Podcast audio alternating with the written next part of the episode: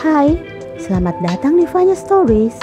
Di sini saya akan membahas true story, missing people, dan kisah-kisah menarik lainnya yang ada di internet. So, let's get to the story. Emani Gabriel Moss lahir pada tanggal 23 April 2003 dari ayahnya Eman Moss dan ibunya. Tak lama setelah kelahiran Emani, ibunya yang kecanduan obat-obatan menyerahkan hak asuhnya pada ayah Emani. Eman mendapat hak asuh tunggal atas dirinya. Eman didakwa dan dihukum karena kekejaman dalam rumah tangga tingkat 2 pada tahun 2004 setelah memukuli ibu kandung Emani di depan Emani. Eman membesarkan Emani dan sering membawanya ke Freedom Christian Church. Di sanalah dia bertemu dengan Tiffany, seorang guru prasekolah. Eman dan Tiffany menikah pada Juli 2009 dan memiliki dua anak, seorang putra dan seorang putri. Meskipun tidak ada catatan yang menunjukkan bahwa Tiffany melecehkan anak kandungnya, tetapi dia melakukan pelecehan terhadap Emily. Pelecehan meningkat pada Maret 2010 setelah pemukulan terhadap Emily, menyebabkan Tiffany kehilangan pekerjaannya.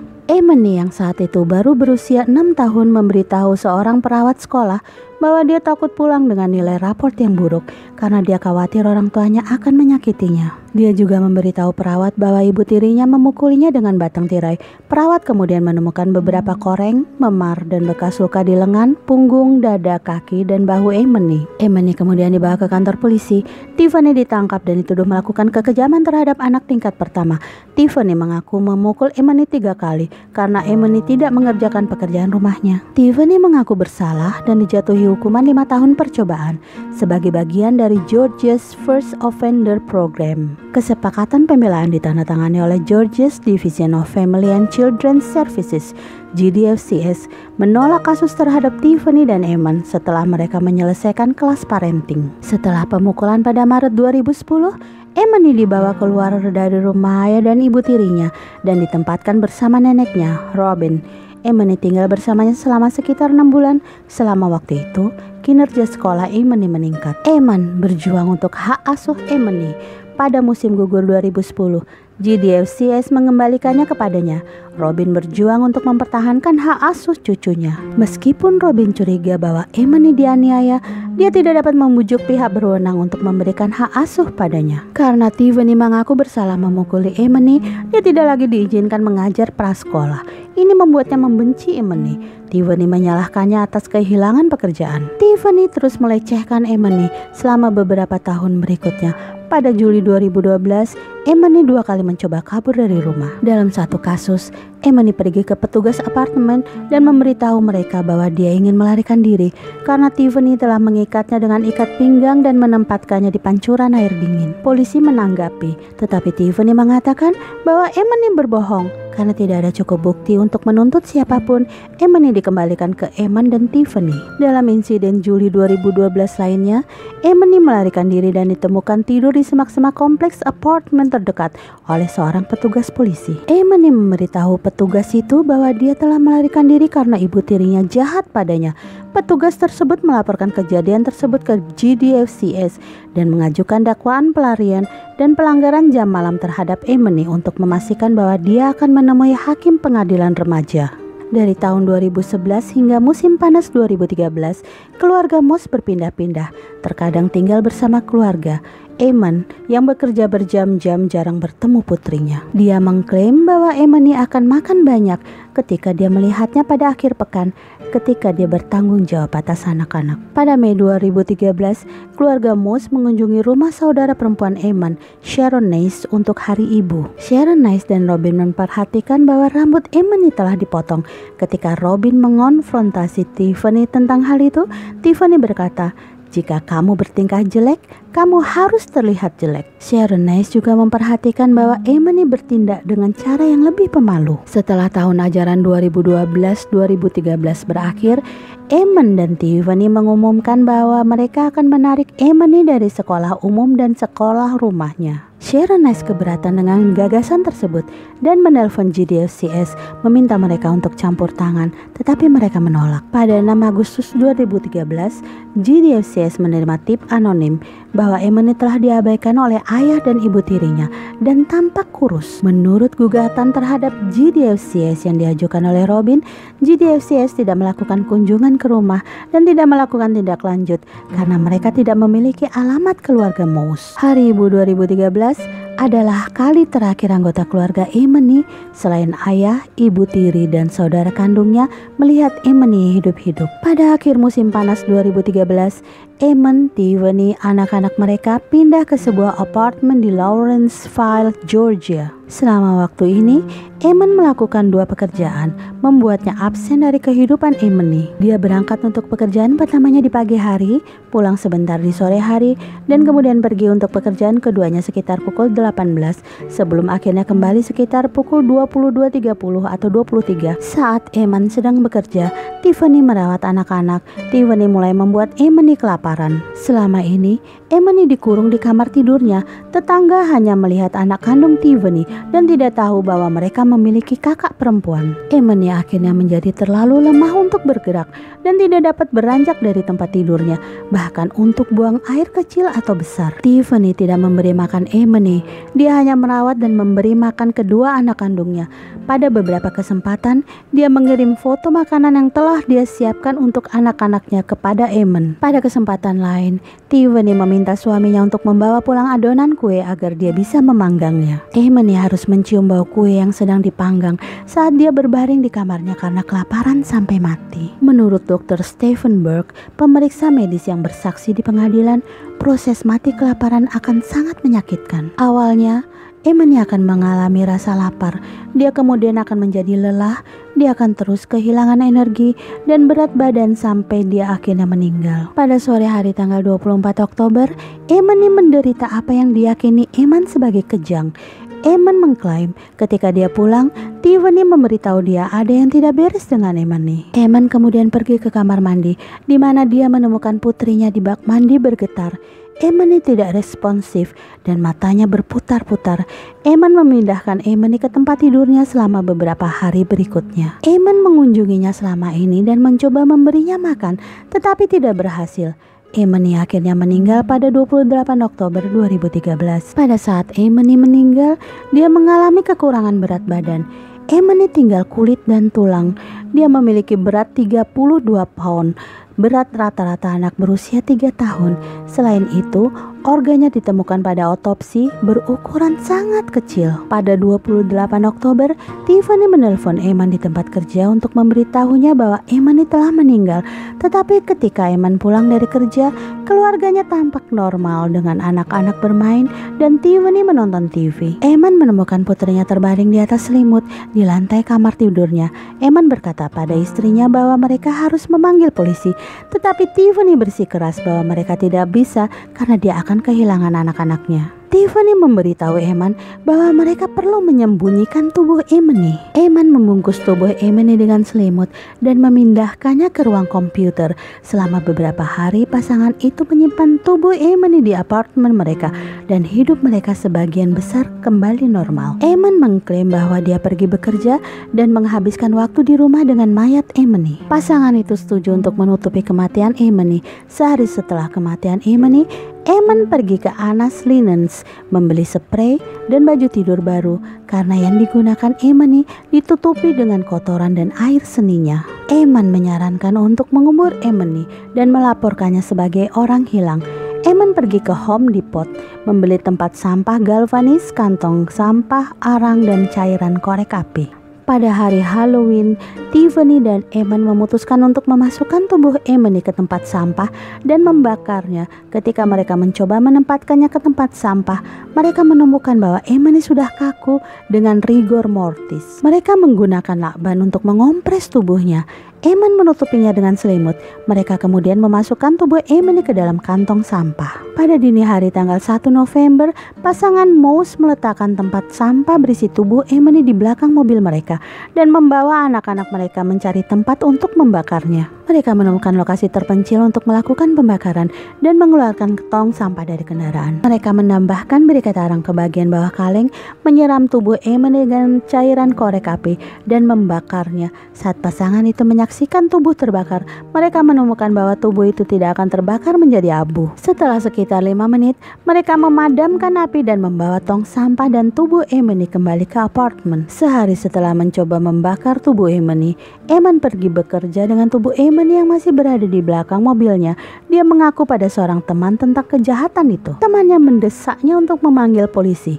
Eman memikirkannya dan setelah pulang dari pekerjaan keduanya, dia memutuskan untuk menghubungi polisi. Jam 4 pagi dia menelpon mengatakan bahwa Eman bunuh diri. Eman memberitahu Tiffany tentang panggilannya ke polisi. Setelah mengetahui bahwa polisi telah dipanggil, Eman meletakkan tempat sampah bersama sisa-sisa Eman di area berumput di apartemen dan melarikan diri dengan keluarganya. Setibanya di apartemen, polisi diberitahu oleh Eman bahwa Eman telah meminum beberapa bahan kimia dan meninggal. Dia mengaku telah panik dan memasukkan jasadnya ke tempat sampah di luar apartemen dan mencoba mengkremasinya. Polisi menemukan mayat tersebut dan tidak mempercayai cerita Eman. Dengan cepat mengidentifikasi dia dan istrinya sebagai tersangka, Eman segera ditangkap. Tiffany menurunkan anak-anaknya di rumah ibunya dan akhirnya menyerahkan diri. Eman akhirnya mengaku berusaha menutupi pembunuhan Emily dengan melaporkannya sebagai orang hilang dan mencoba membakar tubuhnya. Pada tahun 2015, dia mengaku bersalah atas kejahatan pembunuhan dan menyembunyikan kematian. Dia dijatuhi hukuman penjara seumur hidup tanpa kemungkinan pembebasan bersyarat. Sebagai gantinya, dia setuju untuk bersaksi melawan Tiffany yang menolak kesepakatan pembelaan yang akan memungkinkannya untuk dijatuhi hukuman penjara seumur hidup. Eman saat ini ditahan di Smith State Prison di Glenfield, Georgia. Kasus melawan Tiffany dibawa ke pengadilan. Sidang Tiffany dimulai pada 15 April 2019 yang dipimpin oleh Hakim George Hutchinson. Dewan juri terdiri dari enam pria dan enam wanita. Tiffany yang ditunjuk sebagai pengacara melalui State Office of the Capital Defender memutuskan untuk mewakili dirinya sendiri terlepas dari upaya Hakim Hutchinson untuk memujuknya sebaliknya. Alih-alih mewakilinya, Pengacaranya bertindak sebagai pengacara siaga untuk menjawab pertanyaan hukum apa pun. Selama sidang prasidang dan pemilihan juri, Hakim Hutchinson berulang kali mendesak Tiffany untuk mengandalkan Dewan Siaga, tetapi dia menolak. Tiffany tidak memberikan pernyataan pembukaan. Dia juga tidak memeriksa silang saksi mana pun atau memberikan argumen penutup. Jaksa wilayah Danny Porter dan asisten jaksa wilayah Lisa Jones memanggil 18 saksi, termasuk Baby, nenek, dan guru kelas 4 Eman. Mereka juga menelpon Eman dan Dr. Stephen Berg, pemeriksa medis yang melakukan otopsi pada tubuh Eman. Pada 29 April, Tiffany dihukum atas 6 dakwaan termasuk satu dakwaan pembunuhan keji, dua dakwaan pembunuhan kriminal, dua dakwaan kekejaman terhadap anak-anak, dan satu dakwaan menyembunyikan kematian. Juri berunding kurang dari tiga jam selama fase hukuman. Tiffany menolak untuk berbicara kepada juri, memberikan bukti yang meringankan, atau meminta kerabatnya yang menghadiri persidangan bersaksi atas namanya. Tiffany juga menolak untuk membuat pernyataan penutup.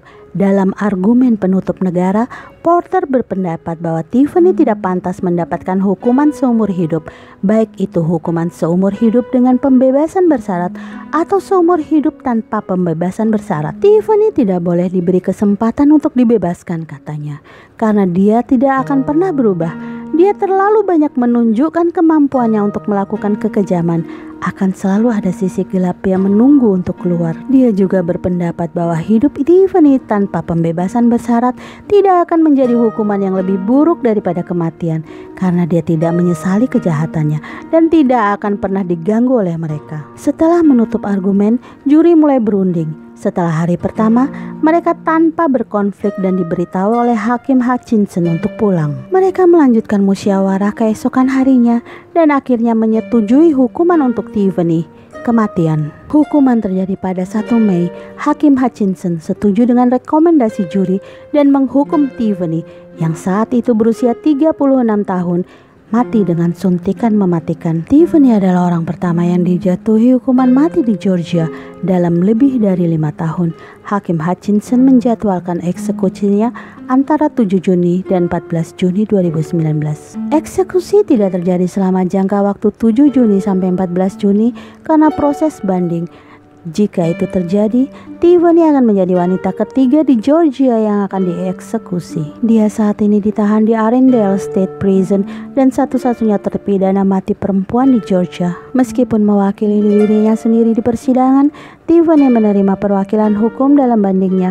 Segera setelah dia dijatuhi hukuman mati, kelompok pembela Georgia Capital D mengajukan mosi meminta persidangan baru dengan alasan antara lain bahwa Tiffany tidak kompeten untuk bertindak sebagai pengacaranya sendiri. Menurut pengacaranya, Tiffany memiliki data pengujian neuropsikologis yang menunjukkan terdakwa mengalami kerusakan pada bagian otak premotor dan prafrontal. Sidang status terkait mosi tersebut digelar pada 23 Agustus 2019. Akibat Eman dan Tiffany yang masih tetap menikah, kehilangan hak asuh atas kedua anak mereka setelah pembunuhan Emily. Anak-anak dikirim untuk tinggal bersama orang tua angkat Pasangan Moss bersama dengan ibu Moss dan Eman mencoba mendapatkan hak asuh. Tahun 2019, Porter memberitahu berita lokal bahwa anak-anak itu diadopsi oleh orang tua angkat mereka Putra pasangan itu yang berusia tiga tahun ketika Emani dibunuh dilaporkan memiliki ingatan tentang kejahatan itu. Namun menurut Porter,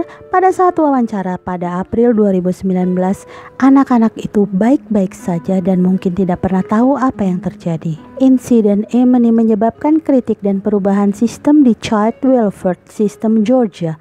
Setelah pembunuhan, manajer kasus penerimaan administrator layanan sosial, dan asisten program di GDFCS semuanya diberhentikan. Yang lainnya dilaporkan didisiplinkan. Insiden itu membuat departemen itu memperlakukan reformasi termasuk penyelidikan lebih dalam terhadap tuduhan pelecehan dan mengubah cara mengumpulkan laporan penganiayaan. Manajer dan penyelia kasus baru dipekerjakan sehingga mengurangi beban kasus. Pekerja agen tidak lagi memutuskan apakah laporan memerlukan penyelidikan berdasarkan informasi yang dikumpulkan melalui telepon. Selain itu, tidak ada kasus yang akan diberi status yang tidak terlalu serius dengan prioritas lebih rendah sampai pekerja kasus bertemu dengan seseorang anak yang diduga telah dilecehkan. Setelah kematian Emily bersama dengan beberapa kematian terkait pelecehan lainnya, Child Welfare Reform Council ditugaskan oleh Gubernur Nathan Deal. Pada bulan Januari 2015, Council merilis laporan dengan rekomendasi tentang cara-cara untuk meningkatkan Georgia's Child Welfare System. Pada tahun 2018, nenek Emily Robin mengajukan gugatan ke Gwinnett County State Court terhadap GDFCS dengan alasan bahwa pekerja sosial mengetahui kondisi yang buruk dan pelecehan dalam keluarga Moss dan bisa saja bertindak lebih awal. Robin juga menggugat Department of Human Services. Dia sedang mencari pengadilan juri dan ganti rugi yang wajar. Menurut gugatan tersebut, ada beberapa kesempatan di mana Department bisa menyelidiki rumah tangga Moss dan melakukan intervensi atas nama Emily sebagai akibat dari kelalaian GDFCS dan agennya Emani terus-menerus mengalami pelecehan dan perampasan dari tahun 2008 hingga kematiannya yang terlalu dini. Gugatan itu juga menyatakan sebagai akibat langsung dari perilaku salah tergugat, penggugat berhak untuk mendapatkan pemulihan atas kematian Emani yang salah, termasuk nilai penuh dari nilai ekonomi dan non-ekonomi dari hidupnya seandainya dia hidup. Thanks for joining. Jika Anda suka, jangan lupa untuk subscribe like, dan share ke teman-teman. Sampai jumpa di cerita berikutnya. Bye bye.